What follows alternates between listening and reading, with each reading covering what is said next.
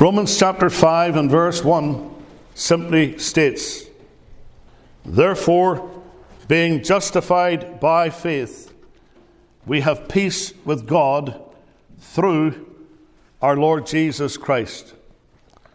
The doctrine of justification by faith alone, as we noted again this morning, was the great central plank of the Protestant Reformation. The topic of justification is at the very heart of the gospel. There's a question that was asked in the book of Job, which was simply How can man be just with God? How can man be just with God? Really, behind that is this idea how can a sinner who is legally guilty before the bar of God and his holy law be viewed as a legally innocent saint in God's courtroom? How can that happen? Well, it happens through justification. Justification is a Bible word. We even read the word in our Bible reading tonight, right there at the end of chapter 4 of Romans. Justification. It is a Bible word, and it is a, a word that appears with similar terms in many other places. For example, even just restricting our study to the book of Romans, uh, we see that in Romans chapter 3 and chapter 4 and chapter 5 all contain references to this term and like terms. For example, Romans chapter 3, verse 20. Therefore, by the deeds of the law, there shall no flesh be justified in his sight, for by the law is the knowledge of sin. There's the word justified. Again, you look down at verse 25 of chapter 4, and it mentions there who was delivered for our offences, and it really means delivered because of our offences, and was raised again because of our justification. The next verse then says, Therefore, being justified by faith, we have peace with God through our Lord Jesus Christ. And the word justified is further used in chapter 5, in verse 9, in verse 16, and verse 18. Justified. Justification. You see it in verse 16. Justification. And again, in verse 18, it mentions justification of life. It is a Bible word. And it really simply refers to the establishment of a sinful person in a righteous standing before God. So you and I do not enjoy a standing of righteousness before God by nature, but rather we appear as condemned sinners, guilty sinners, liable to the judgment of God. But when we're justified, we're brought into a new standing before God. And there's a simple definition of justification in our shorter catechism in answer 33. I say simple, but it's also very profound. In answer to the question, what is justification? It says, justification is an act of God's free grace, wherein He pardoneth all our sins and accepteth us as righteous in His sight, only for the righteousness of Christ imputed to us and received by faith alone. And to me, that's not only one of the most concise, but one of the best definitions of justification you could ever come up with. You will notice that it's not a process, it is an act of God's free grace. It's something that happens in an instant. And it is, of course, a legal term because it concerns and has to do with our relationship to the law of God. It's a, a, legal term, it's a term that belongs to the courtroom. Justification, it really refers to our standing before God's law. As I say, in ourselves, we're guilty, guilty sinners, because we've broken God's law. We can't keep it. We can't keep it at all, never mind perfectly, which we're liable to do, which we're commanded to do. And so we are, therefore, justly condemned to suffer the penalty of the law. This is why the Bible says in Romans 6 and verse 23 For the wages of sin is death. The wages of sin. It's what we deserve, it's what we have earned because of our sinful condition. But the good news of the gospel is that guilty men and women like us can be legally acquitted, freed from all charges against our name, but at the same time counted or reckoned as perfectly righteous and viewed by God as those who have fulfilled all of the law's demands perfectly. That's an amazing thing. And it's all because of Christ. Because Christ took the liability of our sin.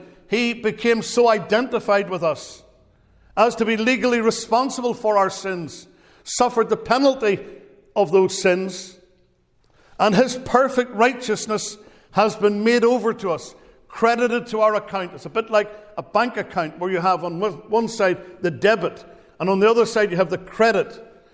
And the Lord takes away the debit from us, our sins and he puts into the credit column his righteousness so that we are viewed by God as having done all that he did. Because he did it for us, he did it as us, representing us in his work. And so this is a wonderful and a blessed truth. Justification, pardon from sin, and within that is the beautiful doctrine of imputed righteousness.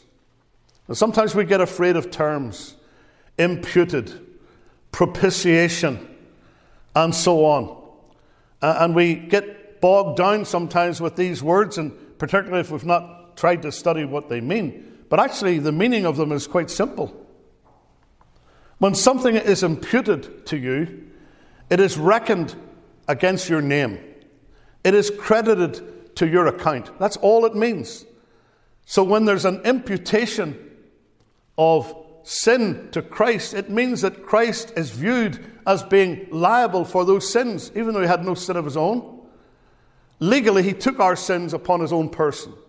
Our sins were imputed to him. And because of that, we have our sins not imputed to us. So there's this doctrine which taught by the Apostle Paul as well which is the non imputation of sin. In other words, we are sinners in ourselves, but because Christ has taken our sins and the responsibility for them, that sin is no longer reckoned to be ours. It's no longer against our name. The charges are all squashed. We're justified. Justification involves pardon from sin, it also involves imputed righteousness. The imputed righteousness of Christ is his perfect holiness made over to us, reckoned against our name. And that's a wonderful truth that we can study all by itself. Imputed righteousness. Now, the word righteousness is a term that is closely related to justification. When, when we are justified, we are accounted righteous before the law. We are declared righteous. A state of righteousness is, if you like, really being straight or conforming to a standard of measurement so that we measure up to that. That's what righteousness means. So if you're a righteous person, you are in a right standing legally before the eyes of the law. You're in a right standing legally before God. Now, there are people trying to establish that standing by their works. Look with me at Romans chapter 10. This was the problem with national Israel. This was the problem with the Jews. Paul himself was a Jew, a converted Jew. And he wanted to see the Jews saved. And I believe that Christians today should want the Jews to be saved. Brethren, he says, my heart's desire and prayer to God for Israel, and there's no doubt he's talking about national Israel there, he's talking about Jewish people, He said, My heart's desire and my prayer to God for them is that they might be saved, because they're not saved. But then he says this For I bear them record that they have a zeal of God, but not according to knowledge. They think they're right, they want to be right, they think they're following after God, they want to be right with God, but even though they have great zeal for their religion, it's a misplaced zeal. It's not according to knowledge. The next verse tells us why. For they, being ignorant of God's righteousness, and going about to establish their own righteousness, have not submitted themselves unto the righteousness of God. What is the righteousness of God? For Christ is the end of the law for righteousness to every one that believeth. Righteousness. It is to be in a right standing legally before the eyes of God's law.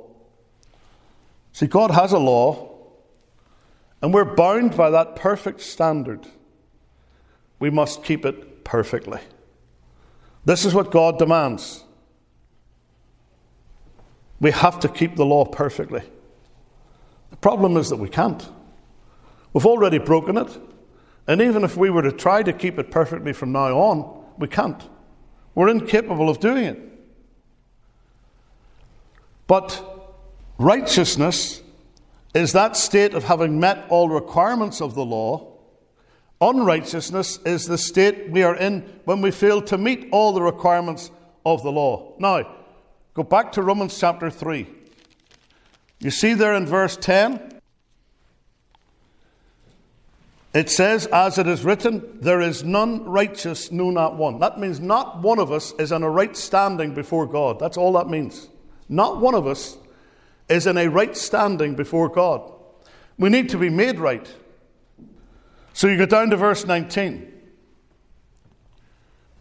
Now we know that what things soever the law saith, it saith to them who are under the law, that every mouth may be stopped, and all the world may become guilty before God. And that word guilty simply means subject to the judgment of God, or liable to his judgment. We are unrighteous. How can we get into that place where we're looked upon as having met all the requirements of the law? Because we've broken the law. How can we go from being unrighteous before God to being righteous before God? Righteousness merits the reward of life, but unrighteousness merits the penalty of death. The wages of sin is death. So, how are we justified? How can we move from being unrighteous to being righteous. How can we move from being in a wrong, a wrong standing before God legally to being in a right standing before God legally? Well, this is where Christ comes in. We're justified, that is, we're pardoned from all our sins. We're viewed as perfectly righteous in God's sight when God accepts us as though we have perfectly kept His law and are exempt from its penalty. But how can that be? But we know it's not by works. That's out the window. We can't be made righteous by works. We cannot be justified. That is to say, we can't be pardoned from our sins. We cannot be reckoned or accounted as righteous by any work that we do. Paul made that clear to Titus in chapter 3, verse 5 not by works of righteousness which we have done, but by God's mercy. See, good works are the fruit and not the cause of justification. This we learn from the passage we read tonight in Romans chapter 4. It's very clear from verses 5 through 8. To him that worketh not, but believeth on him that justifieth the ungodly, his faith is counted for righteousness. And then he quotes David in the Psalms. Psalm 32 Blessed are they whose iniquities are forgiven and whose sins are covered. The word means atoned for. Blessed is the man to whom the Lord will not impute sin. See that? There's the doctrine of non imputation. God does not impute sin, He doesn't reckon it to be ours any longer when it's laid upon Christ. This is the gospel. So we have to look at how this takes place. What's the method of justification? How do you become justified? How can you come into a right standing before God, before His law? How can you ever get to the point where you're looked upon by God as perfectly righteous? Well, it's not by works, it is by grace, it is by free grace. And we're talking tonight about a free justification upon the merits of Jesus Christ. Now, when you look at Romans chapter 3, you'll see that there's mention made there and in Romans chapter 5 of the free gift and of grace. Look at Romans 3:24. Being justified, there's the word again. Being justified freely by his grace, how? Through the redemption that is in Christ Jesus. But then chapter 5 from verse 15. Because the law worketh wrath, for where no law is, there is no transgression. Therefore it is of faith that it might be by grace, to the end the promise might be sure to all the seed, not to that only which is of the law, but to that also which is of the faith of Abraham, who's the father of us all. Salvation is by grace. And you'll note there the references to the free gift and to grace. Grace is the free, unmerited, undeserved favour of God to guilty sinners. Let me say that again. Grace is the free, unmerited or unearned, undeserved favour of God to guilty sinners. Someone defined grace in that word G R A C E, God's riches at Christ's expense. In justification, this is God's method. It's an act of God's free grace towards sinners who are personally and really guilty, who are deserving of God's wrath and condemnation. They deserve to go to hell. But He justifies them upon the merits of Christ.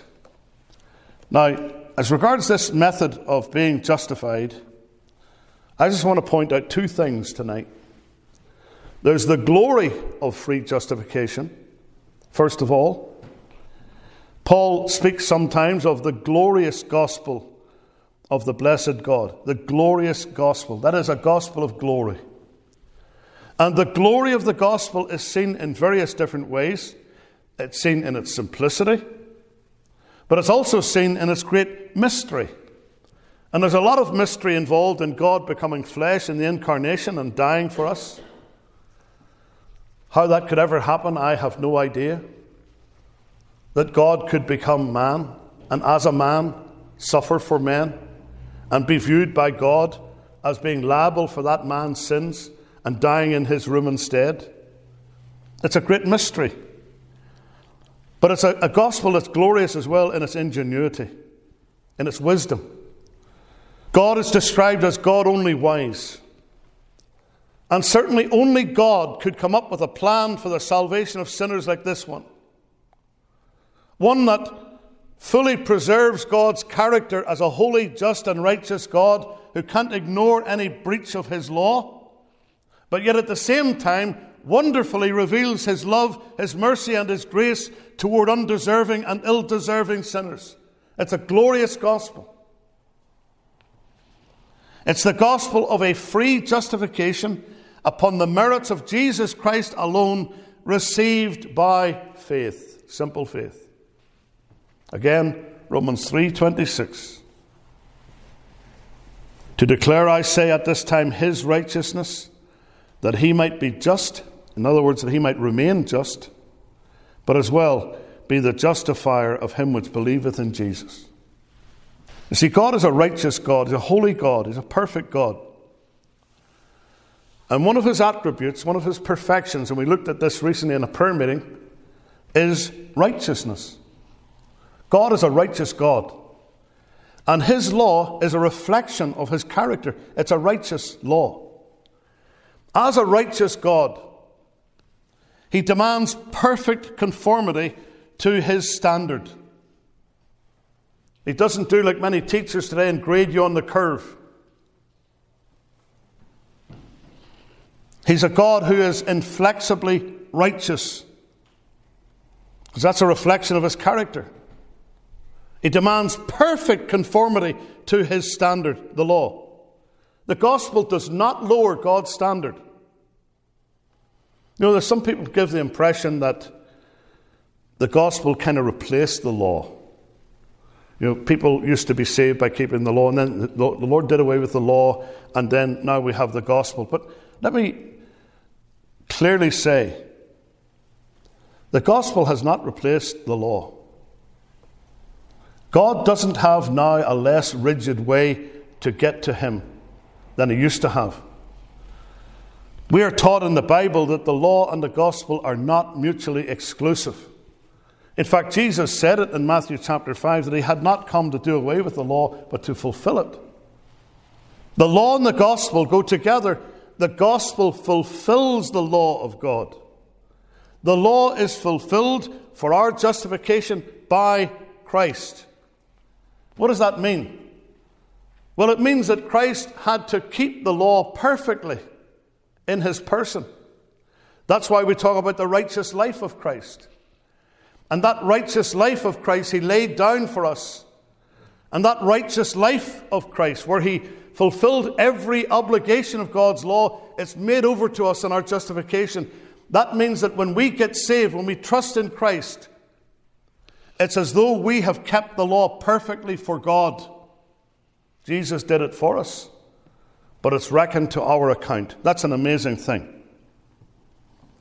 You'll notice the teaching of our Lord Jesus Christ about the law and the gospel in Matthew chapter 22. These are really important words. Someone came to the Lord and, as usual, tried to trip him up, tried to make a fool out of him, tried to make him say something wrong so that they could use that against him.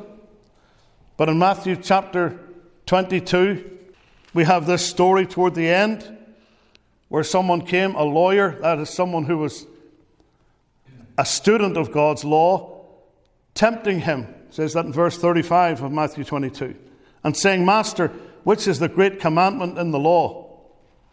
Jesus said, Thou shalt love the Lord thy God with all thy heart, with all thy soul, with all thy mind. This is the first and great commandment. And the second is like unto it, Thou shalt love thy neighbour as thyself. On these two commandments hang all the law and the prophets. There's perfection. Loving God with all your heart and soul and mind, and loving your neighbour as yourself. There's the teaching of Christ, which is that God demands a perfect fulfillment of both the letter and the spirit of his moral law. How can you and I do that, even close to perfectly, let alone in total perfection? Well, the answer is we can't do it. But that's what God demands. God demands perfection. Not that you do your best, I hear people sometimes excuse themselves this way. Well, I do my best. I try my best. And I hope in the end that God will accept me. Well, your best, even if you were able to give it, it's not good enough.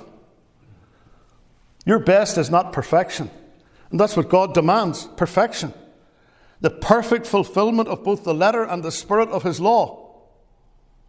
God has to be true to Himself because He's perfect he has to be true to his law. He can't set it aside. He can't lessen the demands of the law.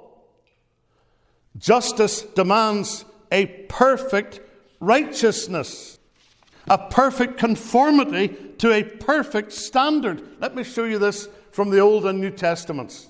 It is stated clearly, first of all, in the law of Moses in Deuteronomy chapter 27 and verse 26. These verses are so important. Deuteronomy 27 verse 26. You can take a note of it if you're not able to keep up with my turning to the pages, I have them already. Deuteronomy 27 and verse 26.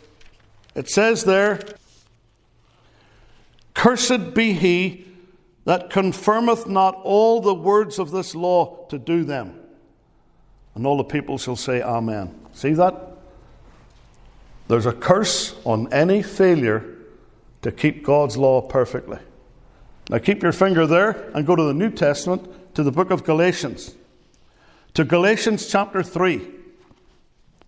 And here we have this quotation Galatians chapter 3 and verse 10. For as many as are of the works of the law are under the curse, for it is written, Cursed is every one that continueth not in all things which are written in the book of the law to do them. See that? There's a curse on you if you don't keep the law perfectly. Now you might think, well, God ought to be like I am, and you ought to be content with me trying my best. Sometimes the children do tests at school, they do exams, and the parents might be content with the child's grades in school because he or she did their very best. They're convinced that they couldn't have done any better, they did their best. It's not perfect, but they did their very best. God doesn't grade us like that. God says your best isn't good enough when it comes to His law. The only grade God accepts, if I could put it that way, is perfection. James chapter 2, verse 10 states it in other words For whosoever shall keep the whole law and yet offend in one point, he is guilty of all. See that? So then, preacher, what hope is there for any of us? There's none without Christ. There's no hope for us because we can't keep the law perfectly. Even if we tried to keep it perfectly, we can't. And God won't accept anything less than perfection. Our only hope then is in God's grace and mercy, where God, who is a just God, who will not and cannot set aside all the legal requirements of his law, who will not acquit the wicked, will accept the righteousness of Christ for us in our place. God devised a method whereby he could remain just and at the same time be a justifier of the ungodly. This is what the gospel provides us with. Grace has devised a way for God to declare sinners as perfectly righteous, though in themselves, remember, they are personally unrighteous and deserving of punishment. It's not just that all of a sudden God says, Well, you're, you're not personally guilty of these things. We are personally guilty of those things. But grace has devised a way for God to declare us perfectly righteous and to remove the guilt and the sin. And this is the glory of the gospel of justification. Christ is our righteousness when we receive Him. See, you and I require a perfect standard, a, righteousness that's outside of ourselves, because we repeat Romans 3:10, there is none righteous, no, not one. We need Christ. We need a righteousness that's perfect. Because left before a judge of inflexible justice and holiness, in myself, I've got no hope at all. But in the gospel, God has provided me with a way of escape from condemnation. And that is by his justice being satisfied for me in the person and work of Jesus. Because all our sins were on him laid. He nailed them all to the tree. Jesus, the debt of my sin fully paid. He paid the ransom for me. In and through the Lord Jesus Christ, God remains righteous and is at the same time able to be gracious to believing sinners. What glory there is in that gospel! The glory of justification. But we have to think again further of the ground of this justification. What is the ground of our justification? We've already been speaking some concerning that. Romans chapter 5 is very clear on this. In Romans 5, verses 18 and 19, the scripture puts it this way Therefore, as by the offense of one, that's Adam, judgment came upon all men to condemnation, even so by the righteousness of one, that's Christ, the free gift came upon all men unto justification of life. For as by one man's disobedience, that's Adam, many were made sinners. The word actually is constituted. Many were constituted sinners. So by the obedience of one, that's Christ, shall many be constituted righteous. How can guilty sinners be acquitted from all the charges at the bar of God and be accounted perfectly righteous? It is through the life and death of the Lord Jesus Christ. Listen to the words of Philippians chapter 2 and verse 8. Being found in fashion as a man, he, Christ, humbled himself and became obedient unto death, even the death of the, cross. There's two things there. He became obedient unto death. That's the life of Christ. But then there's the death of the cross. There's the death of Christ. The doing of Christ, he became obedient. The dying of Christ, the death of the cross. In his doing, he earned a perfect righteousness for us by keeping the law perfectly in his life. Never did anything wrong. Never. Think of him as a boy in the carpenter's shop in Nazareth. The Bible is silent on those things.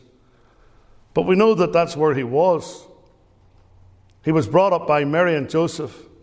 Joseph was a carpenter. Jesus would have helped him in the carpenter's shop. Never once did he speak back to the parents. Never once did he curse.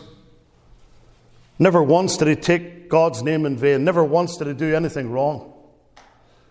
He lived a life that was pleasing, entirely pleasing to God the Father. And then he went to the cross and gave up that holy life for us at Calvary. A perfect Saviour who can provide us with a perfect righteousness. The glory of the gospel of free justification is in the fact that Christ assumed all our obligations. He bore all of our sins and their punishment. In his life and death, he obeyed the law for us, as us. He suffered the penalty of the law that we had broken. And then his righteousness that he earned was imputed to us. We haven't time to look at all these verses, but in Romans 4, verses 6 through 8, and verses 22 through 24, it speaks of imputation. Righteousness being imputed to us. To impute is a verb that's closely related to a verb to justify. They're linked together. And it means to consider or to reckon or to charge to an account. It's a bit like the sport of baseball. You could have a runner in baseball, a sub, and he brings in a run, and that run is counted as the person's run that he represents. It's counted for him. The Lord Jesus, in our justification, imputes our guilt to the Lord Jesus. It's as if, as if he had sinned, and yet he never sinned. But he's treated as if he's a sinner because he bore our sins in his own body on the tree. Paul puts it like this in 2 Corinthians 5:21, for he hath made him to be sin for us. Think about that. The Lord Jesus, the holy, pure, spotless Lamb of God, is viewed by God as that vile sinner. And then his righteousness is imputed to us. God regarded Christ as guilty of all that we were, were responsible for. He dealt with him accordingly, while at the same time regarding the believing sinner as righteous and dealing with him accordingly. That's an amazing truth. Believers are justified freely on the ground of the vicarious life and death of the Lord Jesus. This is the gospel that shook Europe and nations beyond. People had been mired in heathen superstition for centuries, told that if they did their best, that that would be good enough as long as they put enough money in the plate. I was talking to someone last week who was brought up a Roman Catholic. And I asked him, what was it like when you went to confession, even as a young boy? Ah, he said, I used to just make things up. Just make things up. Oh, I, I did this and I did that, did the other thing. And the, pri- the priest would give him penance to do. Say so many Our Fathers and so many Hail Marys and do some act of righteousness. And then it was a clean slate. Till the next time. Then he would confess whatever he thought he could confess and get another clean slate. Well, there is no clean slate by that method. That's a hoax. That's a sham. There's no repentance there. You come and tell the priest, oh, I did this, this, this, and this. So he gives you penance to do. It's not repentance, it's penance. In other words, something to make up for what you've done, to satisfy God. And then you're on your way. Merrily, you're good to go. That's popery. As against that, you have the gospel of grace, which is we come and we confess our sins fully and freely to the Lord Jesus Christ. And on the merit of his precious blood, he cleanses our sins away. He washes our conscience from dead works to serve the living God. Oh, the gospel of the Reformation is a gospel that works. Divine justice, you see, demands the perfect satisfaction of God's law. It's not enough to say, Well, I did my best. Your best isn't good enough. You've broken God's law. You're unable, by virtue of your fallen flesh, to render the necessary obedience to God that would save you. And this is where Christ comes in. Christ, according to Romans chapter 8 and verses 3 and 4, is the end of the law for righteousness. Notice this Romans 8, verses 3 and 4. For what the law could not do, in that it was weak through the flesh. it's emphasizing our weakness. God sending his own Son in the likeness of sinful flesh and for sin, condemned sin in the flesh, that the righteousness of the law might be fulfilled in us who walk not after the flesh, but after the Spirit. True righteousness. If I could put it this way, Christ is the answer to the sin problem. Christ is the solution to the sin problem. What you and I could never do, God has done for us in the person of His dear Son. That's the gospel.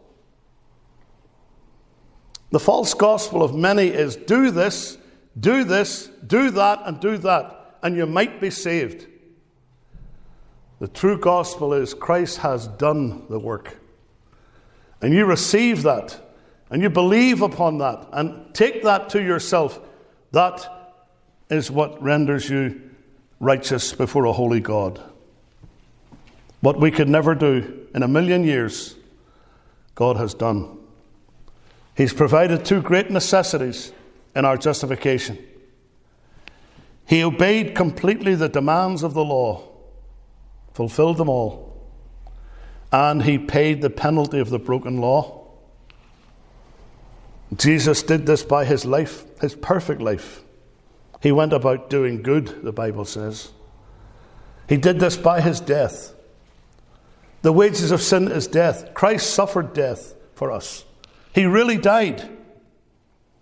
He suffered and he died in order that we might be righteous, that we might be declared righteous before a holy God. Here's a sheet with all a list of our offences. And we're standing in the dock. And God reads out all of these offences against our name. We can't say we haven't done these things, we're guilty. But the Lord Jesus steps forward. He takes responsibility for all those offences. He says, These offences are mine. They're no longer on him, they're on me. And he is punished in our place. He is placed upon the cross. He there makes an atonement on the cross for our sins, and we are set free. And as it were, the judge puts on the white gloves and he pronounces, There is therefore now no condemnation to them that are in Christ Jesus, who walk not after the flesh, but after the Spirit. Free from the law, O happy condition. Jesus hath bled, and there is remission. Cursed by the law and ruined by the fall. Grace hath redeemed us once for all. Once for all. O sinner, receive it. Once for all, O brother, believe it. cursed by the law and ruined by the fall, Christ hath redeemed us once for all. When we stand before God at his throne, we'll be able to say, even then, shall this be all my plea? Jesus hath lived, hath died for me. Is that your testimony tonight? I'm trusting in Jesus alone. I'm trusting in his finished work alone. And therefore, being justified by faith, I have peace with God through our Lord Jesus Christ.